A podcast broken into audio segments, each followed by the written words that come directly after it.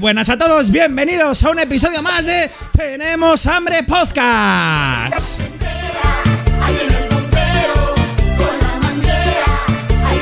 Y es que en la otra línea ahora mismo no está mi media naranja, mi media golosina. Tengo un invitado que vamos a presentar más tarde. ¿Por qué? Porque la media naranja está arreglando la cisterna.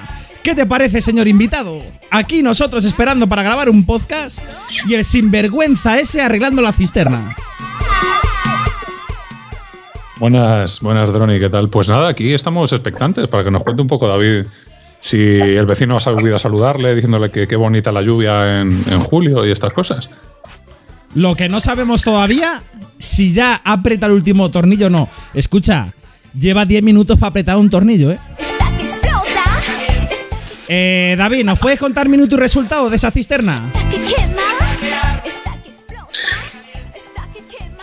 No la puede contar. Seguimos con la musiquita. Aquí, típica, Tenemos Hambre Podcast. Dame un segundo.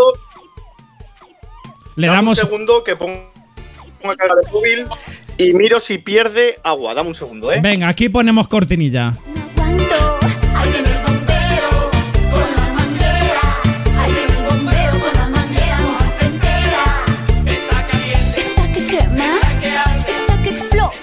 Señor invitado, ¿tú crees que la regla de verdad o que en medio de la grabación se saldrá porque se le sale todo el agua? No lo sé, pero a mí me gustaría que se saliese. ¿Verdad? ¿Tú te imaginas en medio de la grabación? Tenemos que cortar grabación y se le empieza a inundar toda la casa. Yo me parto la polla, no chocachos, pero sí en directo. Luego directamente que tenemos buenas noticias. No pierde agua, señores. No pierde agua. Bien, bien. Gracias, ¿eh? Tenemos hambre, ¿eh? No, sí, ahí tengo fuego, me estoy quemando. Tenemos hambre. Entonces, ¿qué hacemos? ¿Hacemos ya el podcast? ¿Hacemos una presentación? Sí. O esta mismo, ¿no? No. Vamos a presentar. Estábamos esperándote. Es una presentación al pre-podcast que nos llevas aquí media hora. Yo le digo al señor invitado, vamos a grabar un poquito amenizar aquí a la gente. Así que venga, os presentamos el podcast de hoy, chicos.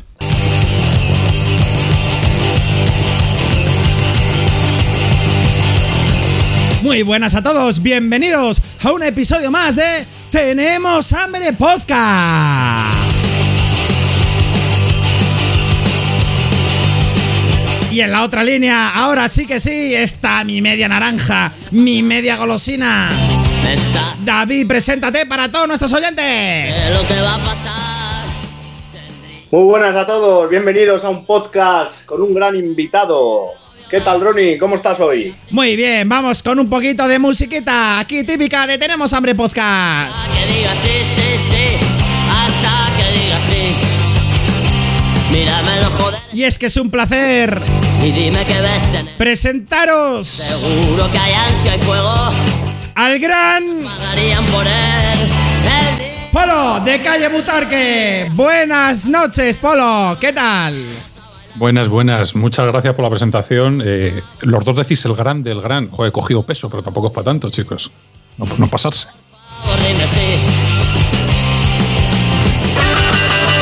¡Qué menos! Y ahora empezamos el podcast. Estás haciendo mal. Y bueno, David, cuéntanos un poquito qué venimos a hablar hoy a esta gente. Bueno, pues yo tenía muchas ganas de grabar con mi gran amigo Polo, aunque no lo haya visto, pero bueno, es un placer tenerle aquí en este programa. Y bueno, como hicimos un poquito de spam por ahí, por Telegram y demás, diciendo, tenemos ahí un abogado que la verdad que le da todos los palos. Y bueno, pues ha aceptado la invitación de Tenemos Hambre, sin ánimo de lucro, aunque bueno, yo le he ofrecido varias cosillas, le he ofrecido ciruelas, pero nada, este abogado... le suda los cojones las ciruelas y dice, nah, yo voy de gratis. Así que tenemos aquí al gran Polo del podcast Calle Butarque. Polo, ¿qué tal estás? Muy bien. Bueno, eso de que es gratis, luego lo habláis con mi representante, ¿eh? También te digo. Vale. Mira, ¿me dejas empezar con un chascarrillo que nos contaban en la facultad los profesores con el tema de la abogacía y demás? Que hablando de que éramos unos unos usureros, unos negreros. Entonces nos contaba un chiste un profesor que estaba más cerca de jubilarse que de hacer la comunión, y nos contaba una historia que en un pueblo pues había dos parroquianos que se estaban peleando por ver de quién era una vaca. Entonces en ese pueblo solo había un abogado y llega uno de los parroquianos, le cuenta la historia y entonces pues le dice: usted no se preocupe, que la vaca es suya claramente, ¿no? Su vecino puede decir lo que quiera, que la vaca es suya. Ahí queda la cosa. Al día siguiente viene el otro parroquiano, el que también se peleaba por la vaca, y le dice, le cuenta la misma historia y dice: pues no se preocupe, que la vaca claramente es suya. Total, que la secretaria le pregunta al abogado: oye, le has dicho a los dos que la vaca es suya, ¿de quién es de verdad? Dice: mira, no sé, da igual, porque al final la vaca va a ser nuestra. Entonces, pues, esa es un poco la imagen que tenemos. Entonces, pues bueno, vamos a ver si la confirmamos o la desmentimos. Muy bien, pues sí. ¿Qué te iba a decir, señor Polo? Preséntate un poco. Eres abogado, pero ¿de qué? ¿De qué eres abogado? A ver, dínoslo. ¿Se pueden hacer rimas en este...? Sí, el que tengo aquí colgado, pero bueno. Efectivamente. A ver, ¿sabes qué pasa, Polo y David? En este podcast tenemos a un oyente... una chica abogada que me dice luego y dice: joder, Droni, es que por el podcast pareces otro, eres otra persona, qué bien hablas, qué tal. Digo, hombre, tengo que mantener un poco la compostura. No he querido yo hacer la rima del que tengo aquí colgado porque luego van a decir que, bueno, que no mantengo la compostura. Pues bueno, entonces ya está hecha la broma y nos hemos quitado de en medio ese trámite, ¿no? Efectivamente. Pues la verdad es que llevo un poquito de todo. Al final yo soy un abogado que trabaja de forma autónoma, no trabajo en ningún macro despacho de estos que todos conocemos o todos tenemos en las orejas. Entonces pues toco un poquito todos los palos: temas civiles, temas penales, temas laborales, temas administrativos. Hace mucho que no, pero algún tema también de la jurisdicción militar. Entonces bueno, pues... al final los asuntos, si los estudias bien y los llevas bien de serie, pues salen a buen trámite. Pero al final lo importante, sobre todo, yo se lo digo muchas veces a mis clientes: mira, yo lo que quiero es que tú tengas confianza conmigo y quedes conforme de mi trabajo. Luego el resultado pues está en manos de un tercero, que es el juez o, depende del tema, la administración. Pero yo lo que quiero es que diga: bueno, se ha hecho lo que humanamente se ha podido. Entonces, a partir de ahí ya, haciendo lo que humanamente se puede, pues el cliente queda contento y es lo que te da de comer al final. Porque si ese cliente queda contento, aunque el resultado no haya sido el esperado, o al menos todo lo esperado, pues si tiene otro asunto, un conocido, un familiar o algo, pues si te tienen sus oraciones y si te recomienda, pues es lo que nos da de comer al final. Porque ya no solo eso, es que, por ejemplo, en Madrid, que es donde yo principalmente llevo asuntos, solo en Madrid hay más abogados que en toda Francia. Entonces, la ley de oferta y demanda pues es una locura en Madrid. Habréis visto algún anuncio de estos de divorcios por 250 euros. Sí. En Butarque, Polo, hay uno que pone divorcio desde 150 euros. Sí, o sea, son cosas loquísimas, más si cabe cuando en ese tipo de procedimientos es necesario que haya también un procurador. Luego, si queréis, os cuento qué es esa figura extraña y antediluviana, que ya es lo que cobra él. Entonces, yo ahí no sé quién gana dinero, de verdad. Me imagino que tendrán una piara de becarios, y los becarios trabajarán gratis o casi gratis y por eso harán negocio, porque si no es difícil imaginarse quién puede vivir de eso a esos precios. Porque os hagáis una idea, hay unos criterios del Colegio de Abogados que utiliza sobre todo como criterios orientativos, además los marcan. Y por un tema de estos de divorcio, pues estamos hablando de que como mínimo ese baremo marca 2.500. Entonces, si hay un fulano que lo hace por 150, pues ya me contarás tú quién puede meterse en ese berenjenal. Luego, lógicamente, esos 2.500 que marca el Colegio de Abogados, salvo casos en los que haya un patrimonio grande que repartirse o haya grandes pensiones que pelear o cosas por el estilo, pues tampoco se llega a esas cantidades nunca, porque son cantidades bastante elevadas. Polo, un dato que has dado de que en Madrid hay más abogados que en toda Francia, ¿has dicho? Sí. ¿Tienes el dato de cuántos abogados hay en activo en Madrid ahora mismo? Pues la última vez que lo miré, éramos 85.000 en activo. Es una pasada, ¿no? Sí. Sí que es verdad que también hay otro tema, es que hace años, si tú eras abogado en Madrid, solo podías ejercer en Madrid. Si eras abogado en Burgos, solo en Burgos. salió una ley que era la ley Omnibus, que ya permite la movilidad de abogados en toda España. Entonces, el de Madrid es de los colegios de abogados más baratos para colegiarse, de los que menos cuotas se pagan y demás. Entonces, pues sí que es verdad que no es extraño alguien que trabaje en Las Palmas pero esté colegiado en Madrid. Entonces, esa cantidad de los 85.000 y tal probablemente sea bastante inferior precisamente por eso. Y luego hay muchos abogados que están colegiados simplemente porque terminaron la carrera, se apuntaron, se metieron y ahí siguen, pero realmente no ejercen. Entonces, yo calculo que de verdad en movimiento pues puede haber...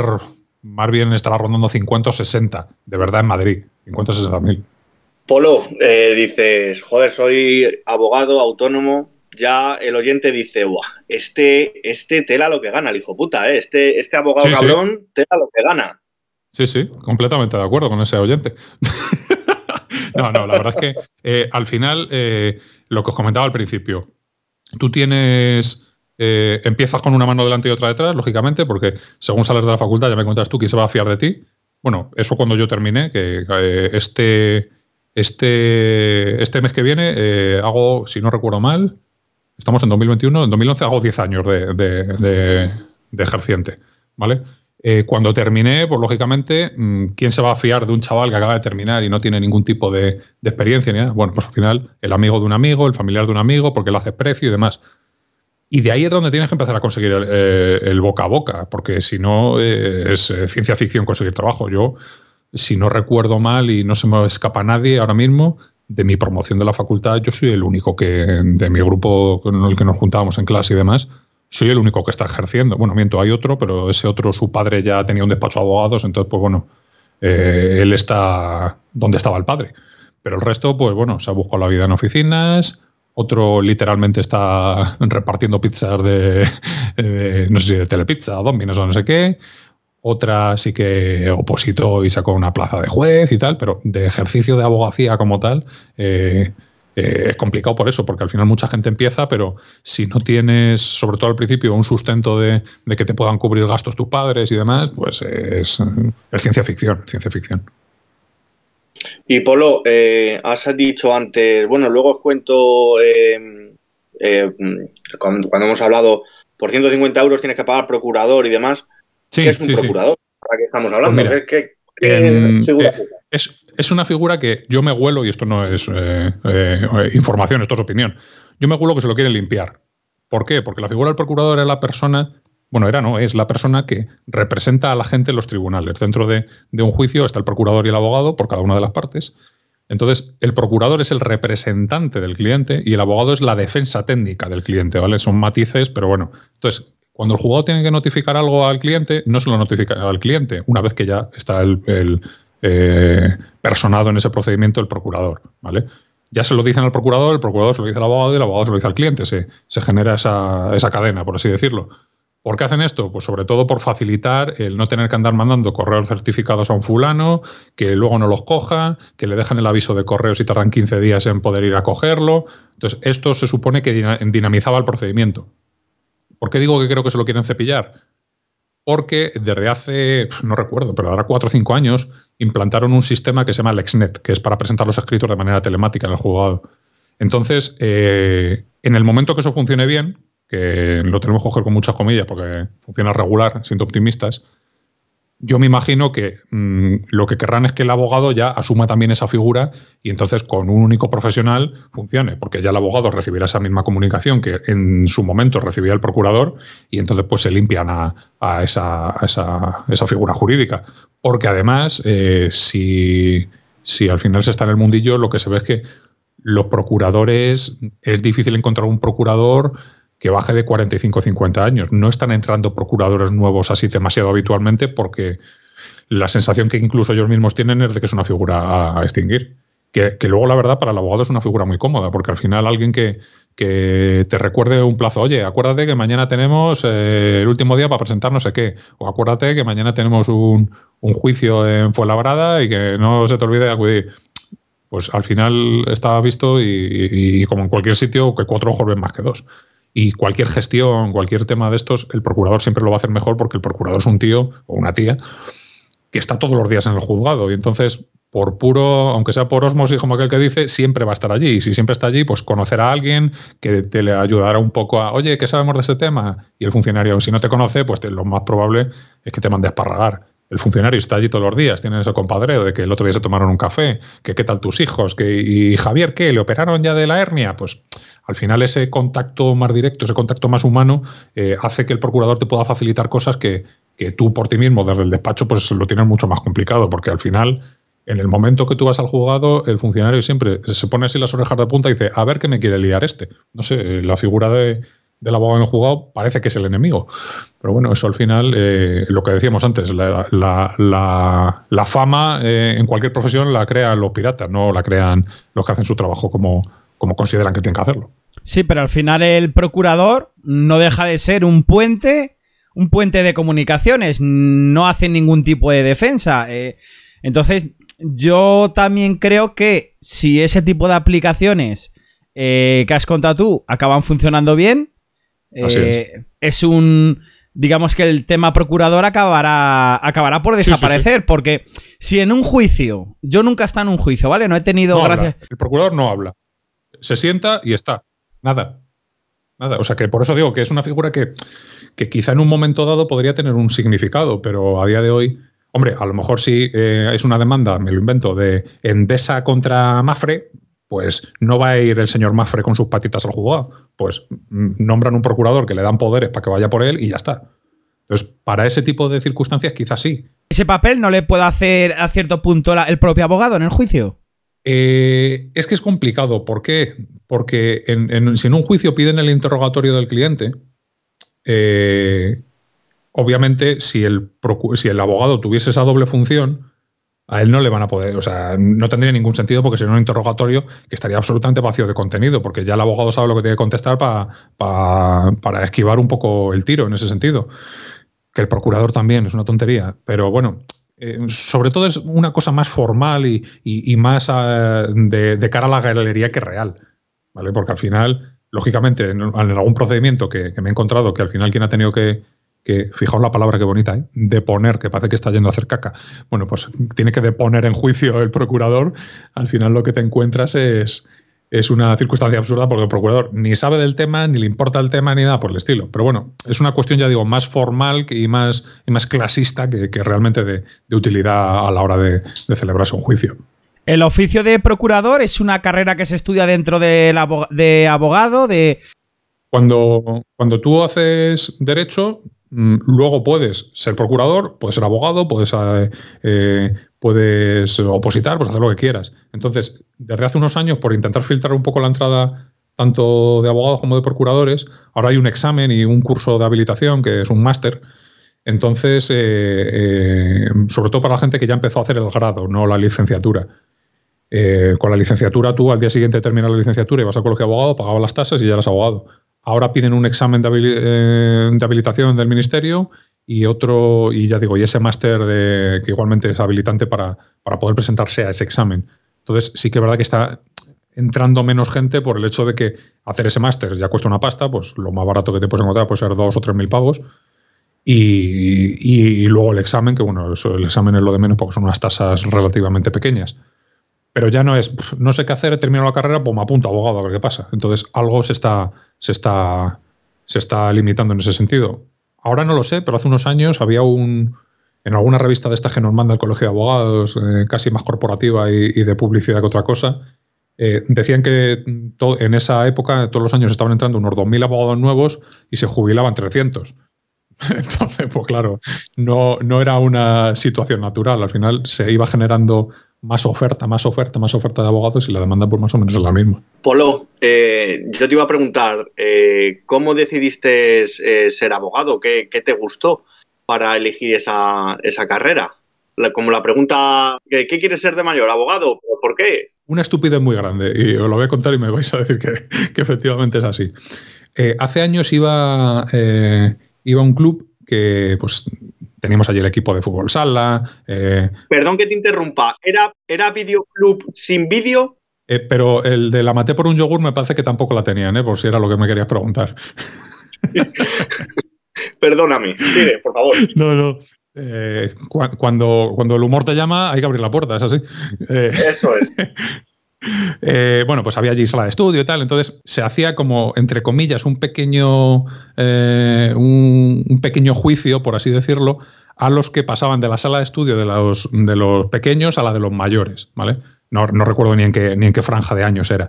Entonces, uno de los años me dijeron, oye, tú que tienes traje, no sé por qué sabían que yo tenía traje y demás, no sé si es de alguna boda o vete tú a saber, vente ese día con el traje y haces tú de abogado, porque la teoría era que los mayores nos teníamos que oponer a que entrasen los pequeños, que era una tontería porque al final era una cuestión de edad. Si tenían más de no sé cuántos años estaban dando los mayores y si tenían menos pues estaban dando los pequeños, no había más. Y entonces me hicieron ser abogado en ese procedimiento.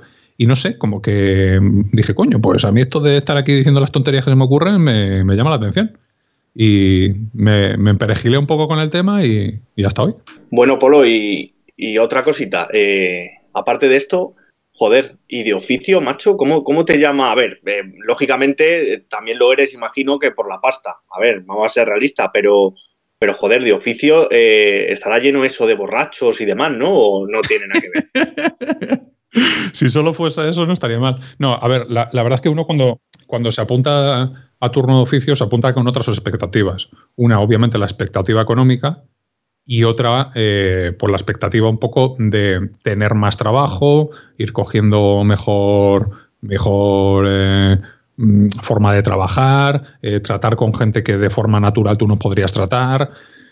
¿Qué ocurre? Que en las vacas flacas lo que ha ocurrido es que todo el que tenía menos trabajo que tenía antes apunta al turno de oficio. Entonces, lo que antes era una forma de vida, porque había abogados que únicamente eran abogados de oficio y con eso vivían y vivían muy bien, pues ahora se ha convertido en una circunstancia en la que si consigues facturar al año 4 o 5.000 euros, mucho es.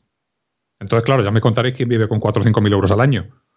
Entonces, al final, es un punto en el que te encuentras, en el que dices, bueno, ya que estoy aquí sigo, pero ni es gratificante por el tema de clientes, porque al final... por ejemplo, en turno de oficio, tú puedes estar en turno de oficio de temas civiles, de temas penales, en las dos cosas, de temas laborales. Bueno, yo estoy en el turno de oficio civil y en el penal. Y por desgracia, lo que te encuentras en el turno de oficio penal, con los detenidos, pues mucha gente son toxicómanos, borrachos, niñatos que dan ganas de darle una torta más que a cualquiera de los dos anteriores. Entonces, te complica mucho hacer tu trabajo que tu cliente no pueda colaborar de ninguna manera o no quiera colaborar de ninguna manera.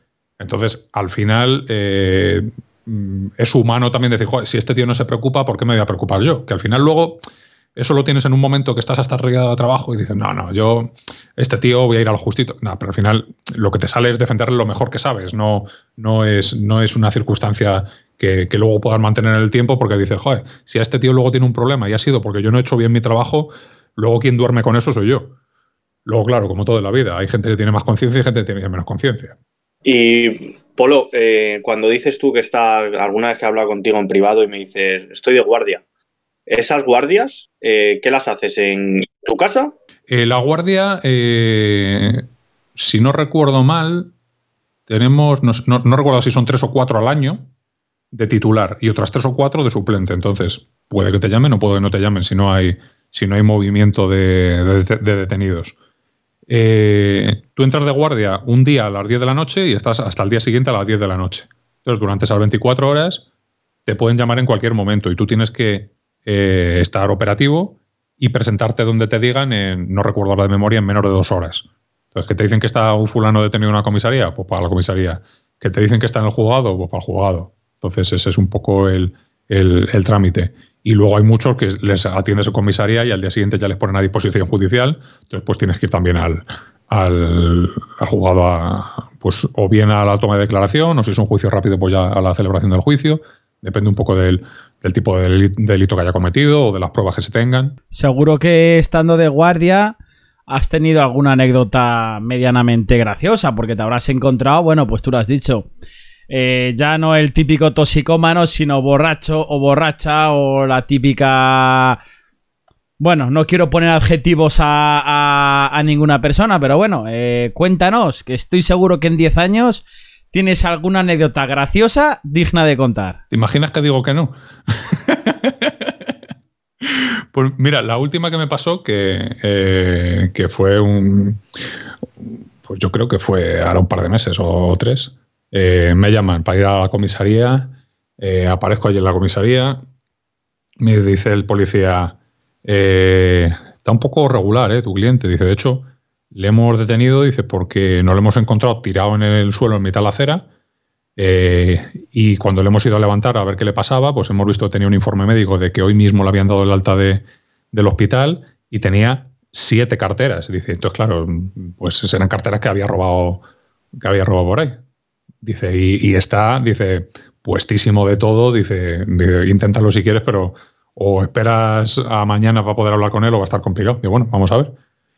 Y según llegamos allí, al calabozo, pues ya te dejan que te entrevistes con él, y antes de que se marchasen incluso los policías, pues el tío se sacó la chorra y empezó a mearnos. O sea, fue una experiencia muy gratificante. Por suerte tengo unos reflejos como un puma y lo pude esquivar, pero la verdad es que sí, te puede. Entonces, pues nada, dije, mira, no me acuerdo cómo se llamaba el señor, digo, mira, digo, no te preocupes que ya mañana nos vemos en el juzgado, así que bueno, ahí. ¿Dentro del calabozo esto que estás contando? Él estaba dentro del calabozo y era de los pocos calabozos que son como las películas, con las barras desde el techo hasta el suelo. Y entonces, a través de la rendija de las barras, pues sacó la chorra y empezó a mearnos. Madre mía. Así que una cosa maravillosa. Luego Hostia. También te puedes encontrar gente que te dice, no, a mí no me han detenido nunca y tal, pero hoy duermo en Moratalaz. Entonces, cuando te preguntan eso, sabes que han pasado por allí como perros. ¿Por qué? Porque, claro, al final, todos los detenidos al día siguiente o a los 2 días, como muy tarde, tienen que pasar a disposición judicial. Entonces, si cada comisaría tiene que ir con un coche patrulla a llevar a los detenidos al juzgado, y claro, cada comisaría tendrá varios, pues tiene que hacer 35 viajes. Entonces, ¿qué es lo que hacen? Hay como un coche escoba, por así decirlo, de esa comisaría de Moratalaz, que es el registro central de penados, en las que van recogiendo a todos los delincuentes de las comisarías y los llevan a Moratalaz. Entonces, desde Moratalaz ya llenan autobuses y los llevan a todos a Plaza Castilla. Entonces, cuando dicen, no, a mí no me han detenido nunca, pero sabe lo de Moratalaz, dices, mira, no me vengas a contar milongas, que tú sabes muy bien de qué va esto. Sí, que te puede contar lo que sea, pero sabe dónde va a dormir, como tú bien dices. Exacto. ¿Y tienes alguna...? A mí me gusta... Ahora me puedes decir, si te digo que no, pues hago el comodín de la llamada, que siempre queda bien aquí en este podcast.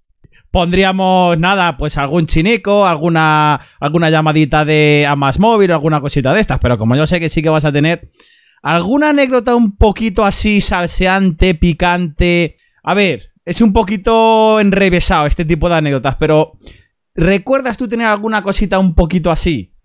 Hubo una que... A ver, es que he hecho los deberes, ¿eh? Tengo aquí una hoja con mierdas para contar. Entonces, pues... estoy decidiendo cuál.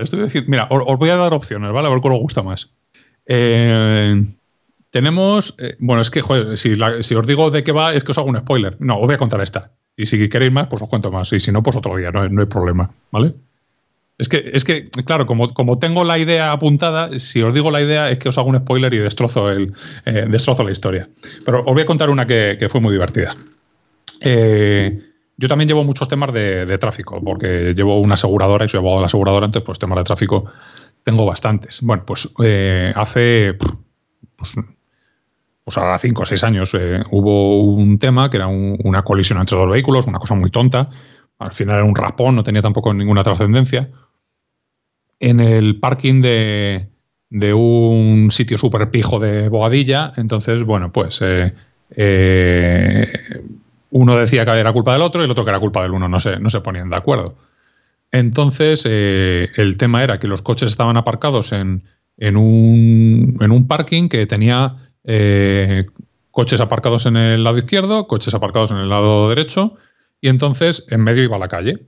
Bueno, pues al salir los 2 vehículos, la teoría era que habían salido a la vez y se habían dado culo con culo.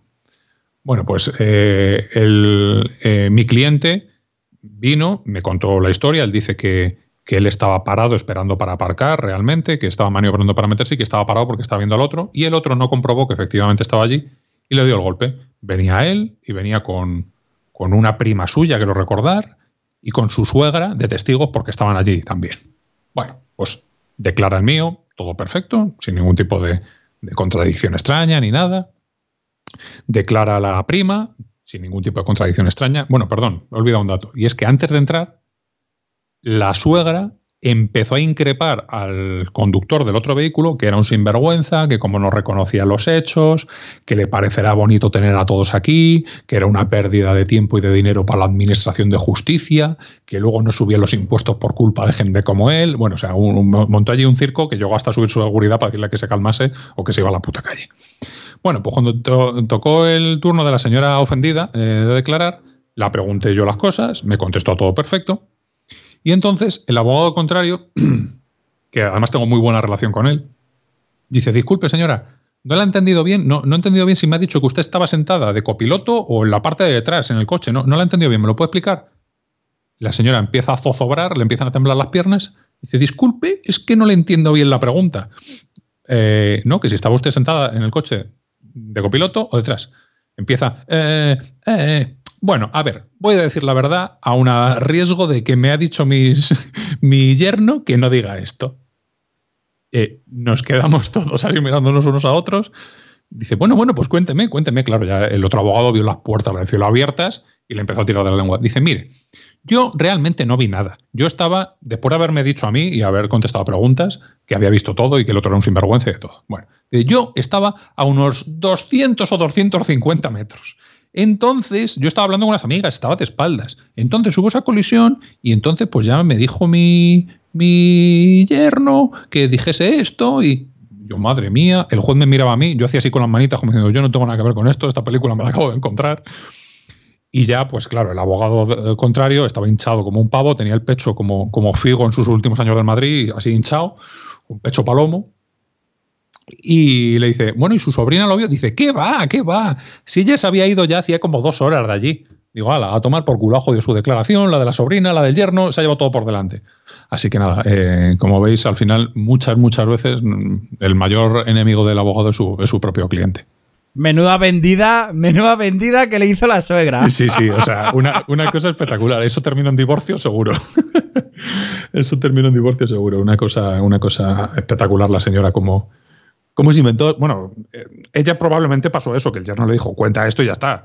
Pero, joder, di no me acuerdo, no sé, no empieces a decir, no, bueno, yo me he inventado todo y mi sobrino también, mi yerno también y mi sobrina también y todo Titirimundi se inventó todo. O sea, una cosa...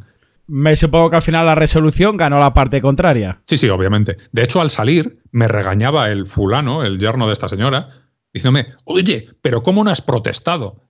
Y digo, vamos a ver, digo, tú te piensas que esto es como las películas americanas, ¿verdad? Que gritas protesto, das un manotazo encima de la mesa, te pones de pie y haces un alegato final en el que el jurado te aplaude. Pues no, mira, esto no es el mundo real. No, el mundo real es distinto y es como lo has visto. Yo tengo mi turno para hablar y después de hablar yo ya no hablo más. Entonces, si tu suegra se inventa las cosas después de hablar conmigo, pues yo no tengo la culpa. Pero bueno, al final... Cuando tú ganas un asunto, es que era un asunto que estaba ganado y lo hubiera ganado cualquiera, y cuando pierdes el asunto es que mi abogado era una mierda. Ese es el resumen de cómo suele tratarte el cliente. Claro, es que yo creo que, sobre todo con tu abogado, debe ser lo más sincero. Claro. Aunque te vayas a inventar algo, yo creo que lo primero que tienes que hacer es consultarlo con el abogado. Decirle, oye, he pensado esto, mi madre no estaba, pero si decimos que mi madre estaba, tal... Tú ya hubieras dado tu opinión y supongo que le hubieras dicho, haz lo que quieras o bueno, puede valer, exacto. Pero ojito. Al final, si tú vas al médico y dices que te duelen los pies y lo que te duele es el hombro, pues no te va a ayudar. Pues esto es lo mismo. Oye, cuéntame que han matado a tu prima.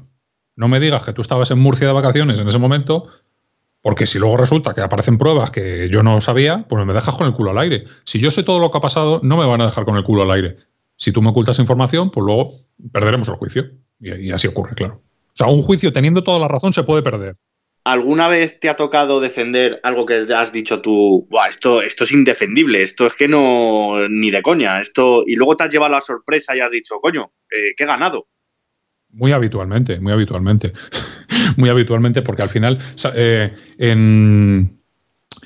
yo cuando terminé la carrera hice un máster en Derecho Procesal. Esto del Derecho Procesal, que suena así un poco a chino, es el derecho de cómo, por así decirlo, cómo se celebran los juicios, ¿vale? Cómo es el procedimiento judicial.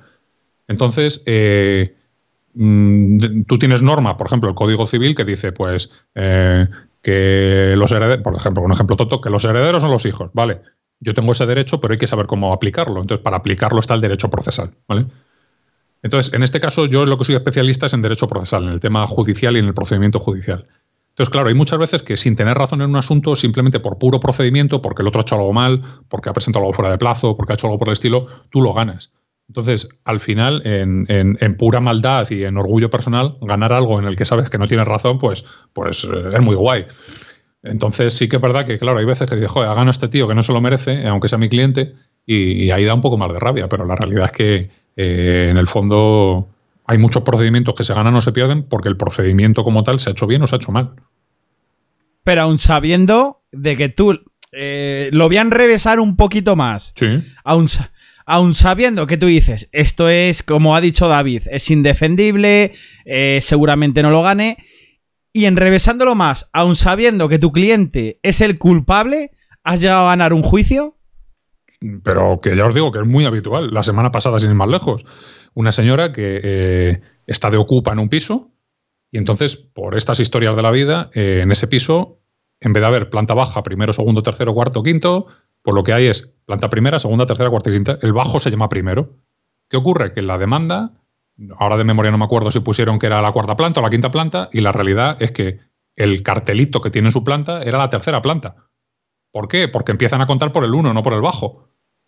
Y esta señora ha ganado el juicio y sigue de ocupa allí hasta que vuelvan a poner la demanda y la pongan bien, por el mero hecho de que lo que pone en el catastro respecto a la realidad es distinto. Y como es distinto y no se explicó en el procedimiento en el momento que judicialmente era oportuno hacerlo, pues han perdido. Entonces esta señora pues al final va a estar 6, 8 o 10 meses más o un año allí de ocupa porque el abogado en su momento hizo mal la demanda.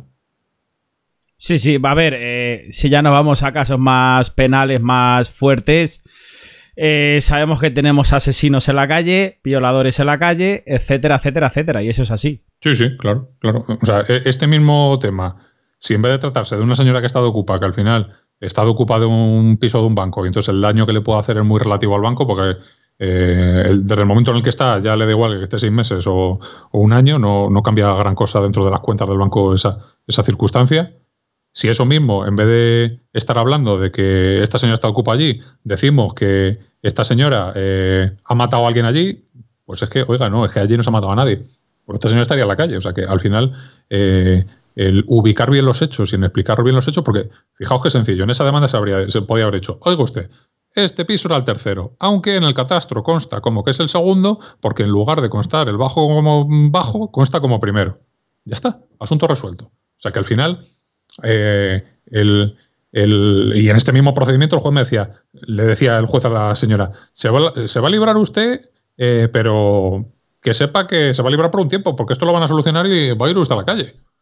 Entonces, pero es que me parece absurdo que diga eso el juez, y en el momento, supongo que será por el tema que tú dices, ¿cómo has dicho? ¿Procesamiento judicial o procedimiento judicial? Vamos, la ley, en este caso la ley de enjuiciamiento civil.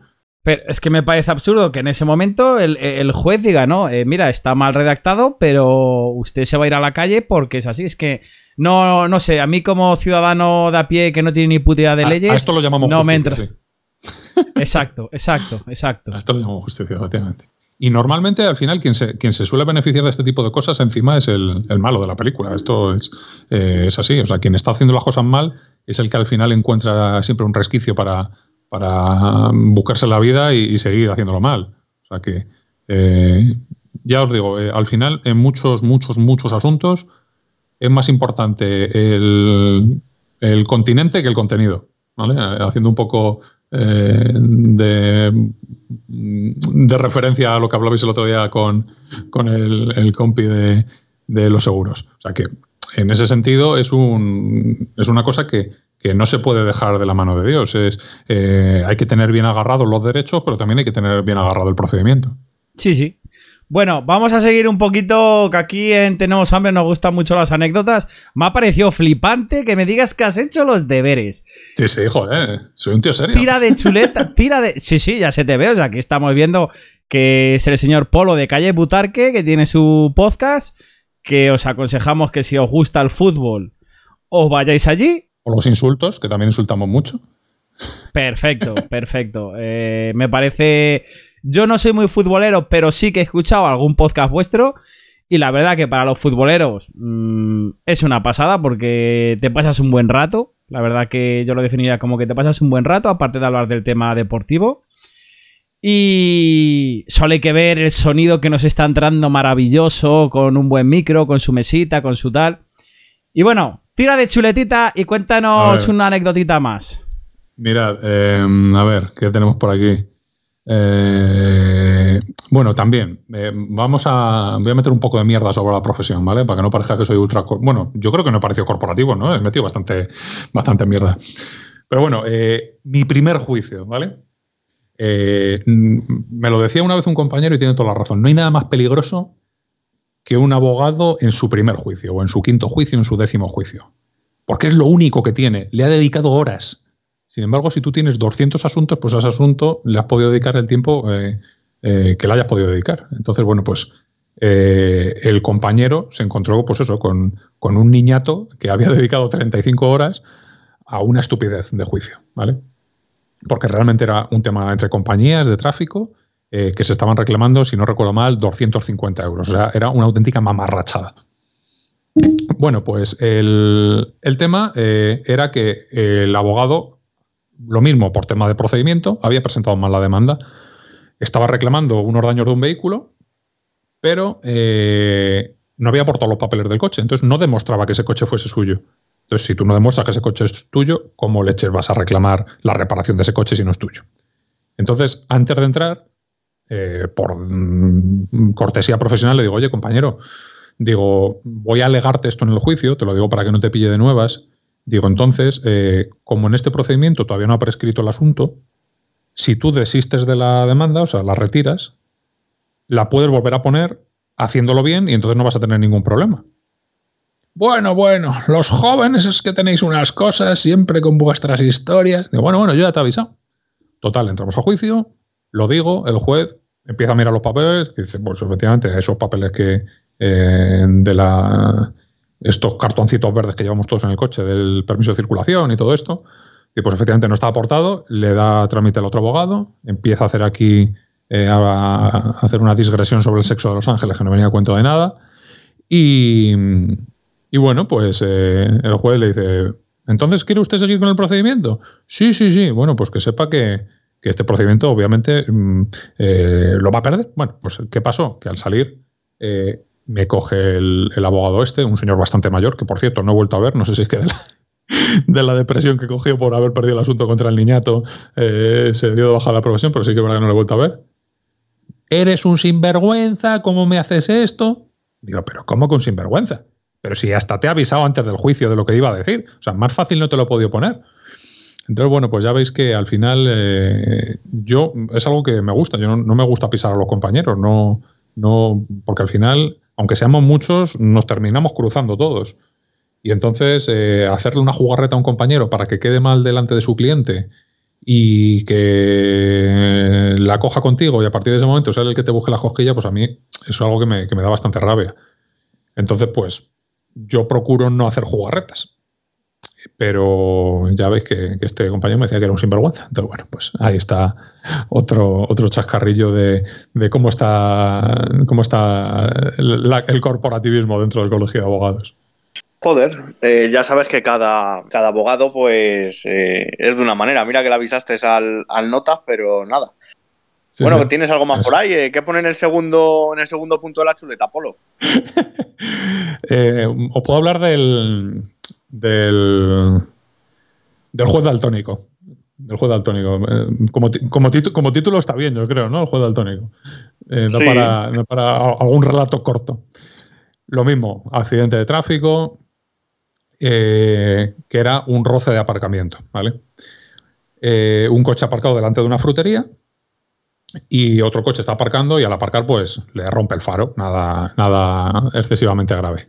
Entonces el que rompe el faro coge y se larga, no deja nota ni deja nada. Entonces el de la frutería, el que trabajaba en la frutería, lo ve y deja una nota en el coche al dueño de ese vehículo. Y el caso es que le llaman, ya pues hace una declaración por escrito del hombre de la frutería y entonces pues le citan como testigo al juicio al señor este de la frutería. El señor de la frutería mandó un escrito desde, no me acuerdo, Venezuela, Colombia, Ecuador, no sé dónde, porque era de ese país, y decía que le habían hecho al trabajo y como no tenía trabajo porque se había vuelto a su país y que para esa mamarrachada obviamente no iba a volver a España. Con muy buen criterio, también digo. Bueno, pues entonces, casualidades de la vida, resulta que también había sido testigo, sorpresivamente, porque apareció directamente el día del juicio, la mujer del dueño del coche. Bueno, pues llega allí la mujer del dueño del coche y empieza a recitar, que le faltaba poner los ojos en blanco y empezar a decirlo como si hubiese sido poseída por el espíritu del frutero, porque estaba diciendo literalmente y palabra por palabra lo mismo que había dicho el frutero en su declaración por escrito. Pero la declaración por escrito del frutero no había escrito el color del coche que le había dado. Entonces, bueno, yo por intentar buscar un resquicio le pregunté a la señora por el color del coche. Yo a todo esto había aportado fotos de nuestro vehículo diciendo que no tenía daños y demás, entonces era un coche negro. Bueno, pues ella, no sé por qué, se sacó de la manga que el coche era amarillo. Digo, bueno, pues ya está, ya hemos ganado, se ha demostrado que esta testigo falsa, que no ha dicho nada. Bueno, pues luego el juez, con sus huevos morenos, en la sentencia dice que todos conocemos desde nuestra experiencia cromática, hace falta ser pedante y asqueroso, desde nuestra experiencia cromática, que un vehículo amarillo, dependiendo cómo le dé la luz, se puede confundir con uno negro. Y al revés también. Y como era un asunto de un tipo de procedimiento que no cabe recurso, pues tu cliente se piensa que eres gilipollas y que has perdido porque eres imbécil, porque si no, no tenía por qué haberse perdido. Y todo porque ese juez es, pues no sé, es eso, daltónico o algo por el estilo. Porque ya me contaréis vosotros si habéis confundido muchas veces un coche amarillo con uno negro o uno negro con uno amarillo. Sí, joder, es que me parece lo que me estás contando un poquito... La justicia que decíamos antes, ¿verdad? Sí, la justicia, pero ¿cómo vas a confundir un coche amarillo con uno negro? Fíjate que mi entiendo coche... Entiendo que me digan uno azul oscuro con uno negro, bueno, vale. Vale, pero, vale, ahí sí. O hay ciertos colores ahora que, bueno, que sí que es cierto, que depende de cómo le dé la luz, pues hace como un degradado tal, pero vamos a ver. Un amarillo... Aunque esté a luz, esté a oscuras, no parece negro. ¿Sabes qué ocurre? Que era, ahora según estoy hablando, era un Seat León. Y en aquella época se había muchos Seat Leones de estos amarillo pollo. Y entonces yo me imagino que la señora lo primero que le vino a la cabeza fue el Seat León amarillo y dijo, pues amarillo. Y se quedó tan ancha. Y era negro. Sí, me parece, bueno, pues eso. La justicia, o sea sí, que... Sí. Tampoco tenemos mucho más que aportar. Y lo jodido de todo es que ese juez... Porque hay muchos jueces que están en sala y están como Homer, imaginando un mono con dos platillos, no te están ni escuchando. Este juez es de los que le ves que está anotando cosas y tal, y entonces, joder, duele más, porque dice, mira, es este que no está haciendo mi caso, que pasa del tema, pues puedo llegar a entender lo que no se haya enterado de cómo va el asunto. Pero este tío que disimula súper bien en el sentido de que parece siempre que está atendiendo y luego resulta que no está haciendo... Por eso estará haciendo un... Cuando le ves escribiendo realmente debe estar haciendo un sudoku o vete tú a saber, porque si no, no lo entiendes. Hombre, me imagino que ya vosotros más o menos... No sé en qué momento os dicen te va a tocar este juez, lo desconozco, pero cuando os dicen qué juez es... Saber de qué pie coge al final. Hombre, puede ser que a ese en concreto no lo conozcas. Sobre todo, por ejemplo, en Móstoles hay 8 juzgados. Pues es fácil conocer a todos y saber, mira, este es el del 3, este es el del 5, este es el del 8. En Leganés, si no recuerdo mal, hay 5, pues lo mismo. En Madrid, que hay 102, pues salvo que lo tengas apuntado, a lo mejor es más complicado saber que el del 73 es este personaje que aquella vez me hizo no sé qué. Pero bueno, es al final lo que te digo, igual que te cruzas con todos los compañeros tarde o temprano, pues también te vas cruzando por todos los juzgados. Sí, y al final cuando te toca... con uno con otro, pues bueno, sabes un poquito más... Claro, al final, otros asuntos que he tenido con este mismo juez daltónico, pues al final, como ya sabes de qué pie cojea, pues tú en tus conclusiones dices, porque todos sabemos desde nuestra experiencia cromática que un coche verde no se puede confundir con uno rosa. Entonces ya se lo dejas ahí bien claro, a ver si así hay manera de que no vuelva a decir la misma estupidez. Entonces, bueno, pues y sí. Se lo repites así, con sus palabras, ¿no? Sí, con sus palabras. Al final, hostia, también, pues, bueno, dentro de la formalidad judicial, pues si puedes meterle ahí un palito, pues tampoco pasa nada. Dentro del respeto debido y estas cosas, pues bueno. Sí, sí, hombre, tampoco está, no le está faltando el respeto en ningún momento. Claro. Estás usando sus palabras, ni más ni menos. Estoy citando a un sabio. Estoy citando a un sabio. Estás, sí. Estás citando a un sabio, estás citando a unas palabras de un juez. Bueno, dentro de la chuletita, vete contándonos de las que tengas. Elige por ahí alguna otra que tengas, alguna perlita buena. Esta es muy cortita y muy reciente. Hace unos días, pues, me designaron un tema del turno de oficio, una señora muy mayor.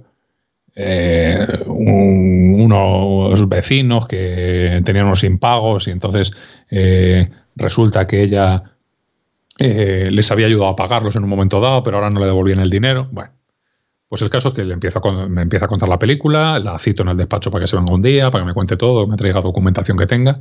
Dice, una cosita antes de que me cuelgue, aprovechando la llamada, ¿no me podría usted dar cita para la vacuna del coronavirus? Entonces yo directamente me quedé, digo, ¿en qué momento has asociado que un abogado te puede dar cita para una vacuna? O sea, la gente mayor, además de que me da ahí una cosa tierna, me inspira en ternura, pero de verdad es que a veces que tiene unas salidas de pata de banco que son tremendas. Una señora me vino una vez, que también digo, joder, el Colegio de Abogados, vaya huevos tiene, con designar esto y no decir, oiga, usted esto no puede hacerlo, que quería denunciar al gato de su vecino. Digo, bueno, pero usted quiere denunciar a su vecino realmente porque es el dueño del gato. No, no, no. Mi vecino es una persona bellísima. Yo solo quiero denunciar al gato. Pues oiga, es que eso no se puede hacer. No podemos denunciar al gato. Le podemos denunciar al dueño. Ya, pero si es que el dueño tiene mucho cuidado, pero es que el gato es muy malo y se escapa. Digo, bueno, pues es que no podemos denunciar al gato, por favor. Pues nada, yo le dije que solo se podía con el vecino, no le convenció, pues nada, se quedó sin poner la denuncia, claro. Ahora que comentas ese tema, ¿has tenido algún caso? Hombre, quizá un gato... Yo un gato no le veo como que pueda causar... A ver si se escapa... Pero lo que veo que quizá puede causar más problemas es cuando un perro ladra demasiado. Y además ladra por las noches y incomoda al resto de vecinos. ¿Has tenido algún caso de estos? De ruidos en general sí, de temas de animales no. Pero al final la normativa a aplicar es la misma, la normativa de ruidos. Y, joder, es de las cosas más complicadas dentro de los temas de viviendas, de comunidad de propietarios, de propiedad horizontal y todo esto. Es de los temas más complicados, porque al final la prueba es una cosa tan sutil, porque te puedes encontrar con que un juez te diga que sí, como 3 vecinos se han quejado, pues es que ya está acreditado. Otro juez te dice que solo han ido 2 veces la policía a tomar una medición de ruidos y que, joder, que por 2 días puntuales no se puede hacer nada. Otro juez... al final es una cosa que dentro de la regulación que hay está todo como muy cogidito con pinzas y es complicado tener 2 asuntos iguales porque al final cada juez lo resuelve como le viene en gana. Hay algunos jueces que por temas de estos de ruidos, si es un local directamente acuerda el cierre del local, otros le ponen una sanción, otros dicen que bueno, le doy 15 días para que ponga una insonorización mejor. Entonces son los asuntos de los más complicados, ¿eh? Y también de los que más pereza da llevar precisamente por esto, porque al final dices, ¿qué hago? ¿Le hago al cliente que se gaste dinero en una pericial sonora para que venga un tío a tomar mediciones? ¿Le digo que esté durante 3 semanas llamando todos los días a la policía porque hace ruido para que vayan tomando mediciones? Es difícil encauzarlo, porque como no sabes en qué juzgado va a caer el asunto, no tienes experiencia previa de cómo funciona ese juez, porque no sabes quién es. O sea que son de los temas más complicados y más rollo. Al final...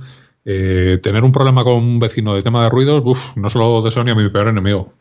Sí, es muy complicado aparte por lo que dices, porque luego a ver cómo se resuelve, ¿verdad? Porque a lo mejor tienes, pues mira, el tema de... Yo creo que de los más complicados puede ser el tema de los ladridos de un perro, porque tú puedes llamar a la policía... Y que haya parado el bicho, sí.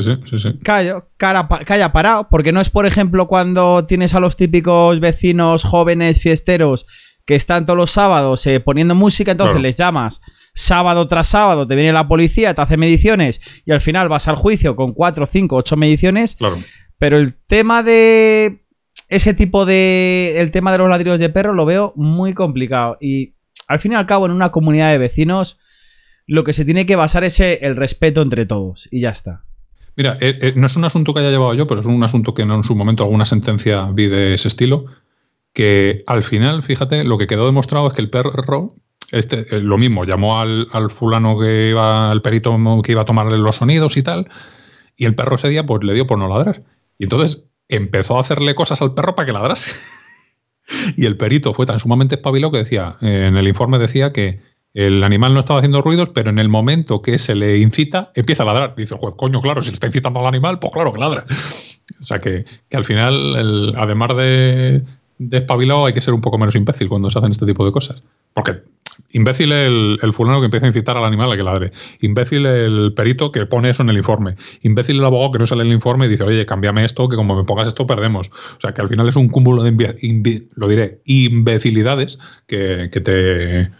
que visto desde fuera pues resulta cómico. Mira, y ahora enlazando, y ya vamos a ir a las últimas anécdotas, enlazando un poquito con el tema de ladridos de perro, tema de, pues, de mordidas de perro, o que un perro haya empujado a una señora y haya tenido problemas. ¿Has tenido algún caso? ¿Sabes un poquito cómo se lleva, cómo se trata esos casos?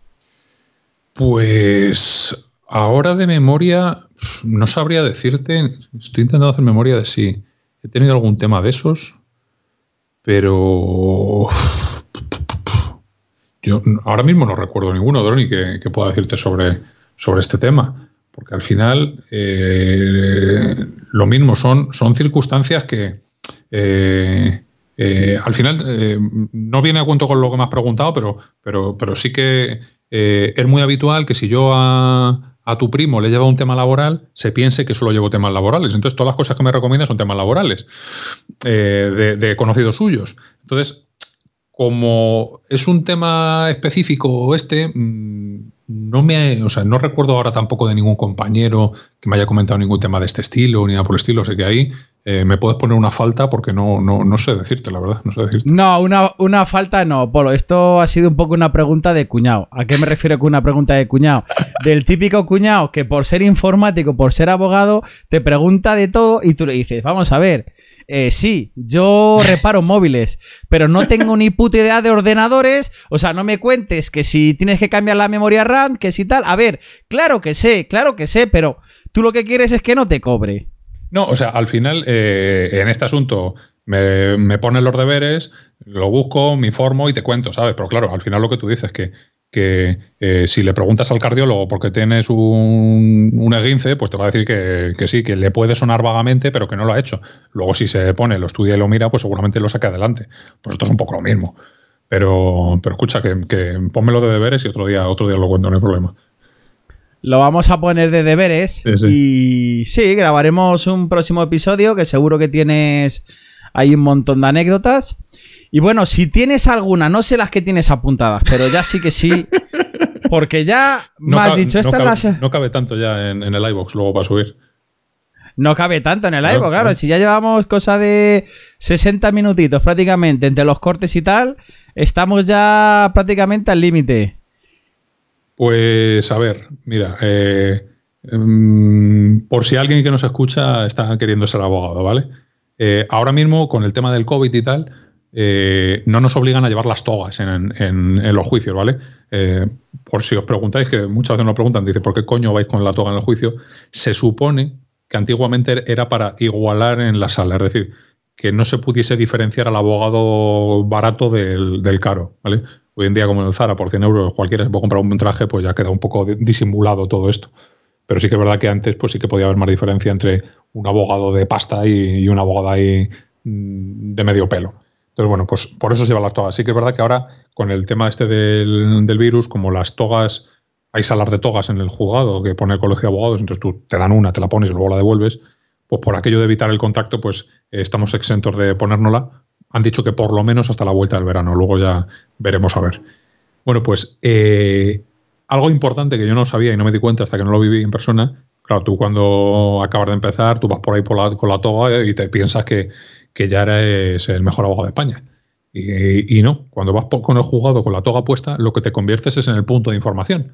Porque cualquiera que quiera preguntar algo dice, coño, este que va disfrazado como Batman sabrá algo del tema. Y viene y te pregunta, oye, perdona, el juzgado número tal, oye, tú eres abogado y esto tú crees que podría... Entonces es importante no ponerte la toga justo hasta el momento en el que vas a entrar en la sala, para no convertirte en el punto de información del juzgado.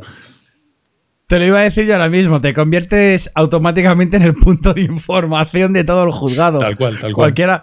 A ver, no te va a preguntar una persona del gremio, pero cualquiera persona que entra para ir a un juicio, para resolver cualquier cosa, claro, al final te conviertes en un punto de información. Incluso de asesoramiento, porque si ya le dices que eres abogado, ya ni te cuento, claro. Lo que tú le tenías que decir, oye, perdona, ¿eres abogado? Sí, el que tengo aquí colgado. Y ya le quedas con la palabra en la boca, claro. No, mira, en ese sentido, y mira, al final es un poco de spam... institucional. Hablo de Madrid, fuera de Madrid me imagino que este servicio existirá, pero yo no lo tengo controlado. Cualquiera que tengáis una duda jurídica de cualquier historia, el Colegio de Abogados tiene un teléfono de información gratuita en el que si tú preguntas por un tema laboral te pasan con un abogado especializado laboral. Si es un tema administrativo, un abogado especialista en administrativo. Si es un tema de comunidad de vecinos, con un abogado especialista en comunidad de vecinos. Entonces, si llamáis, os dan cita, os llaman o os dan cita presencial y os resuelven la duda. Entonces, y además es un teléfono gratuito, 900-814-815. Entonces, esto es algo que mucha gente no sabe y, joder, muchas veces te evitas tener que irte a un abogado particular que coge y te cobre la consulta lo que te vaya a cobrar y te evitas eso, ¿vale? O sea, que si algún oyente necesita hacer alguna consulta jurídica o alguna historia, pues que sepa que ese servicio es gratuito y algún compañero especialista en esos temas os echará una mano. 900-814-815, ¿vale? Le dejaremos en las notas del podcast, me parece un tema muy interesante, ¿eh? Recordar el teléfono 900-814-815. Estoy mirando y este teléfono es de la Comunidad de Madrid, ¿puede llamar cualquiera persona de España? En principio no debe haber problema, porque sí que es verdad que antes del virus las citas eran todas presenciales, pero ahora se están haciendo casi todas por teléfono. Entonces, si llama a alguien de fuera de Madrid, tampoco le van a poner problemas. Y si llama de fuera de Madrid, en vez de decir que vive no sé dónde, dice que vive en la Gran Vía, tampoco nadie va a saber si es verdad o mentira. O sea que no tiene por qué haber ningún inconveniente, yo creo. No obstante, los servicios de asesoramiento jurídico... van incluidos en absolutamente todos los seguros de hogar, seguros de coche, o sea, cualquier tipo de seguro tenéis asesoramiento jurídico. ¡Ojo! Asesoramiento, no que os lleven un caso. Eso es. Lo que sí, en ese mismo teléfono, si ven que es un asunto que puede ir a juicio o que se puede poner una demanda o que hay que contestar una demanda... Si cumplís con los requisitos económicos de la justicia gratuita, incluso os pueden gestionar desde el teléfono, daros un abogado de oficio, ¿vale? Que no tenga coste para cualquiera que cumpla con esos requisitos económicos. Por ejemplo, si no recuerdo mal, para familias de hasta 3 miembros, en este año estaba limitado a 1.400 brutos de ingresos de la unidad familiar, ¿vale? Entonces, pues si se cumple con esos requisitos, pues se puede optar a ese abogado gratuito y si no... del turno de oficio y así no hay que pasar por caja. ¿Y te llevaría el caso personalmente ese abogado de oficio? Eso es. Bueno, en el teléfono lo que harían será dar esa primera aproximación al caso y gestionarnos la solicitud del abogado de oficio. Nos pedirían pues justificante de ingresos, esas cosas y ya con eso pues se le daría trámite al tema. Creo que quizás puede ser lo más importante que hemos contado en todo el podcast, por lo menos para los oyentes. Sí, totalmente. Decías tú lo del tema de los seguros de la casa y demás. Cuando contratas una póliza, si por ejemplo, te voy a poner un caso, arma algo el perro, ¿te cubre, no? ¿O es otra cosa diferente? ¿O te cubre un asesoramiento?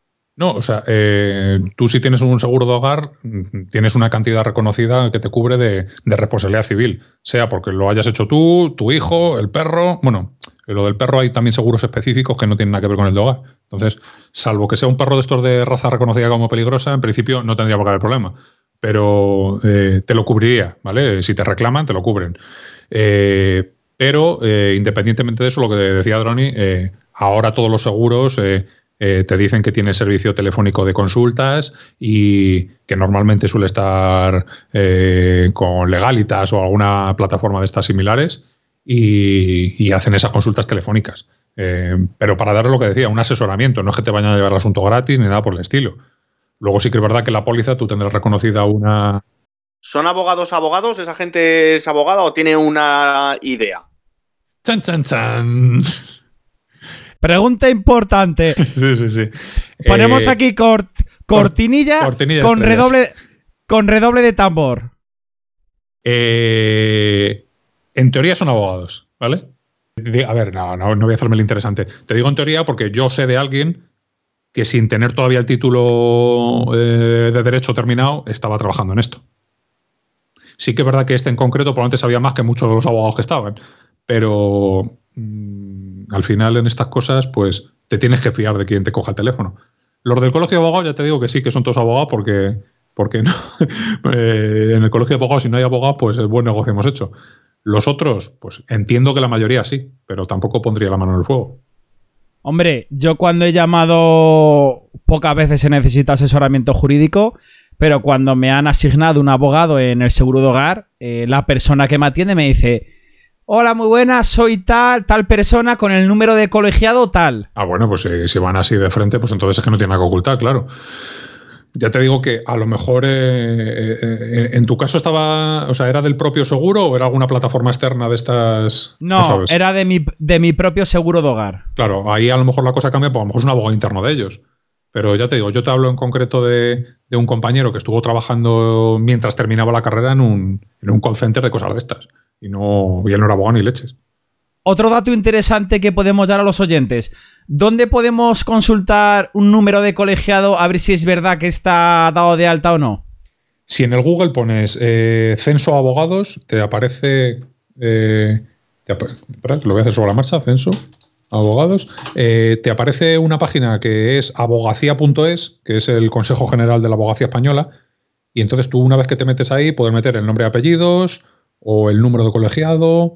O, bueno, poder filtrar por varios campos, ¿vale? Entonces ya compruebas si es de Colegio de Abogados de Madrid o de Talavera o de donde sea, le das a buscar y ves si es verdad o es mentira. Sí, porque tengo entendido que aparte, si está en activo, o sea, tú le puedes preguntar si está... Sí, o sea, no el abogado puede ser ejerciente o no ejerciente. Exacto, a eso iba, o sea, y te lo tiene que decir. Sí, claro, por supuesto. Que tampoco significa nada, porque hay muchos abogados que son no ejercientes porque trabajan, yo qué sé, en una aseguradora o en un banco y dicen, pues yo no voy a ejercer, pues mantengo mi número de colegiado por si el día de mañana ejerzo, pero o es un abogado que también esa circunstancia se da bastante, que lo que hace es el papeleo del despacho, pero luego al juicio va otro. Entonces, él como no va a juicios como tal, ni firma los documentos, simplemente los prepara, pues no tiene por qué constar como ejerciente. O sea que, pero vamos, en ese buscador que os digo, juraría que aparece todo. Os lo digo ahora mismito. Sí, lo estoy mirando yo, Polo, y te viene nombre, apellidos, número de colegiado y luego te separa los colegios por, eso es. Por ciudades. Está bastante bien. Es por lo que te digo, que tú llamas a lo mejor a algún servicio de asesoramiento... ¿Cómo te llamas? Y si quieres realmente saber si es una... Oye, ¿cuál es tu número de colegiado? Claro, sí. Lo buscas aquí, pim, vale, buscar, ya está. Sabes que es un abogado, colegiado y ya está, y sin ningún problema. Por ejemplo, tú en el buscador este pones José María Aznar y te dicen que es el colegiado número tal. 83.175, por ejemplo. No, es que es así, es un registro público, no tiene mayor historia. O Esperanza Aguirre o quien tú quieras, ¿eh? Sí. No, busca el abogado este, el de que ha tenido problemas con todo Cristo, el que era salía en Crónicas Marcianas, ¿cómo se llama? El Menéndez, ¿no? O Meléndez, ¿cómo se llamaba ese? Rodríguez Menéndez, ¿no? Era. Sí. Sí. Yo no sé, de hecho, si sigue vivo ese señor. De hecho, fíjate, una vez me contaron una historia de este señor, porque yo no coincido con él nunca, que estaba dado de alta en un montón de colegios distintos, porque, por ejemplo... si tú lías alguna y te ponen una queja y va hasta el final esa queja y efectivamente has hecho algo mal, te sancionan a lo mejor de empleo 6 meses. Entonces a lo mejor estás durante 6 meses sin poder ejercer en Madrid. Pero claro, este tío tenía una tarjeta en el Colegio de Madrid, otra en el de Barcelona, otra en el de Tenerife, otra en no sé qué. Y entonces así el tío iba tirando, ¿sabes? Era un tipo... Era precavido, Polo. Era precavido, ¿eh? Sí, un señor muy precavido. Hombre precavido vale por 2. Eso, ¿eh? Bueno, ese valía pues sí. por 10 o 20. Claro. Mira, según esto sigue ejerciente, ¿eh? El 55.344. O sea que ahí sigue, ¿no? Sigue vivo, está. Al pie del cañón. Emilio Rodríguez Menéndez. Eso es. Ese. Te iba a preguntar, señor Polo, me dices que eres abogado de aseguradoras y que también le das a todos los palos. por darle a todos los palos tienes que estudiar, digamos, una cosa diferente o vas estudiando sobre la marcha? Al final, claro, cuando tú estás en la facultad, lo que te dicen es que lo ideal es especializarte en algo y con esa especialización pues ir haciendo carrera en ese sentido. Pero claro, al final eso está muy bonito de decir si te llegan casos. Tú, por ejemplo, te especializas, me lo invento, en Derecho Marítimo, pero especializarte en Derecho Marítimo en Madrid y sin tener ningún contacto que te pueda pasar asuntos de Derecho Marítimo, pues lo más fácil es que termines viviendo debajo de algún puente del M30. Entonces, claro, yo cuando me planteé esta circunstancia de, a ver, ¿en qué me especializo? Pues tiré un poco por la rama esta que os comentaba del derecho procesal. ¿Por qué? Porque es cómo gestionar un procedimiento judicial, un juicio como tal.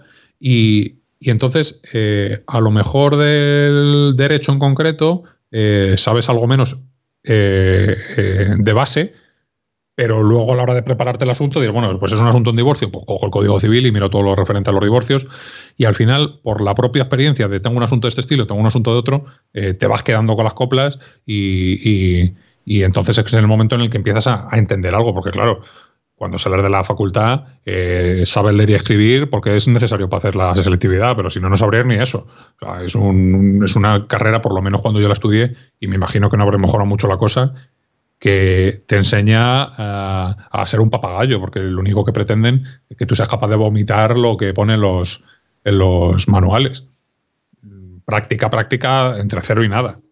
Entonces, cuando aprendes de verdad, es cuando empiezas a ir a ver juicios, cuando empiezas tú a preocuparte por los temas, y ahí es cuando empiezas a saber, porque yo tengo muchos compañeros que se hartaban de sacar matrículas y están trabajando en una oficina haciendo no sé qué.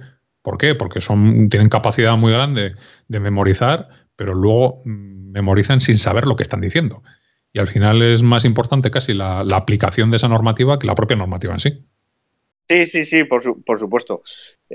Y una cosita, macho. Imaginemos que yo tengo un juicio con una persona.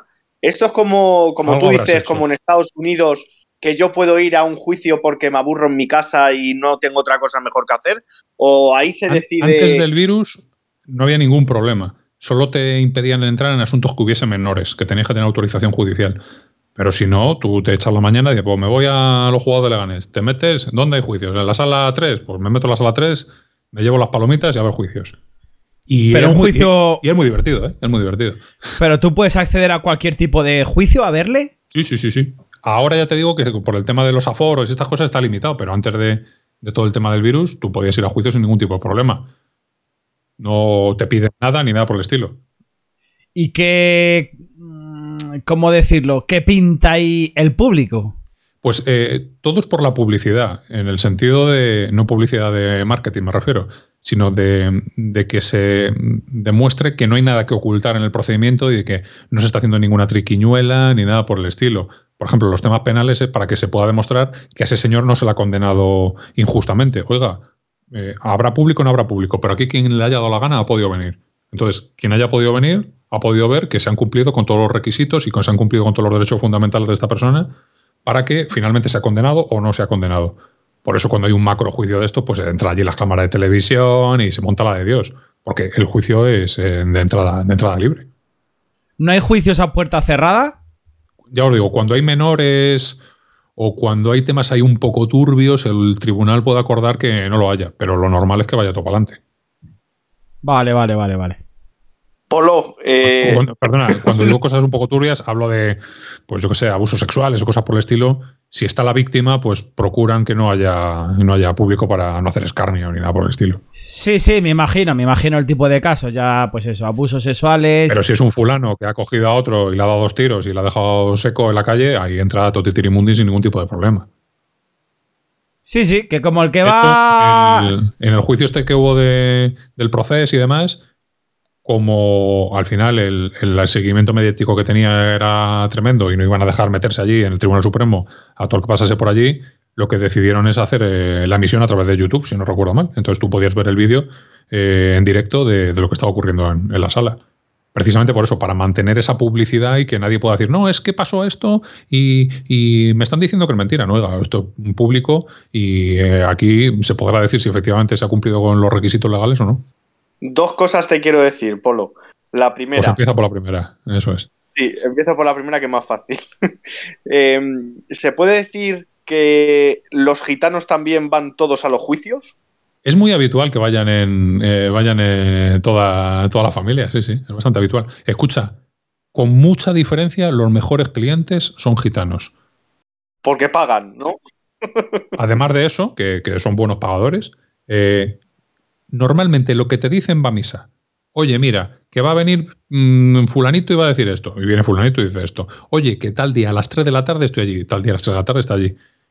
Yo, de verdad, tengo muy buena experiencia con ellos como clientes. Son muy respetuosos. Sí que es verdad que, claro, a lo mejor por el ambiente en el que se mueven, que quizás sea algo más... sobre todo esta gente que vive en poblados, chabolistas y cosas por el estilo, por el ambiente en el que se mueven, a lo mejor están más acostumbrados al trato con el abogado.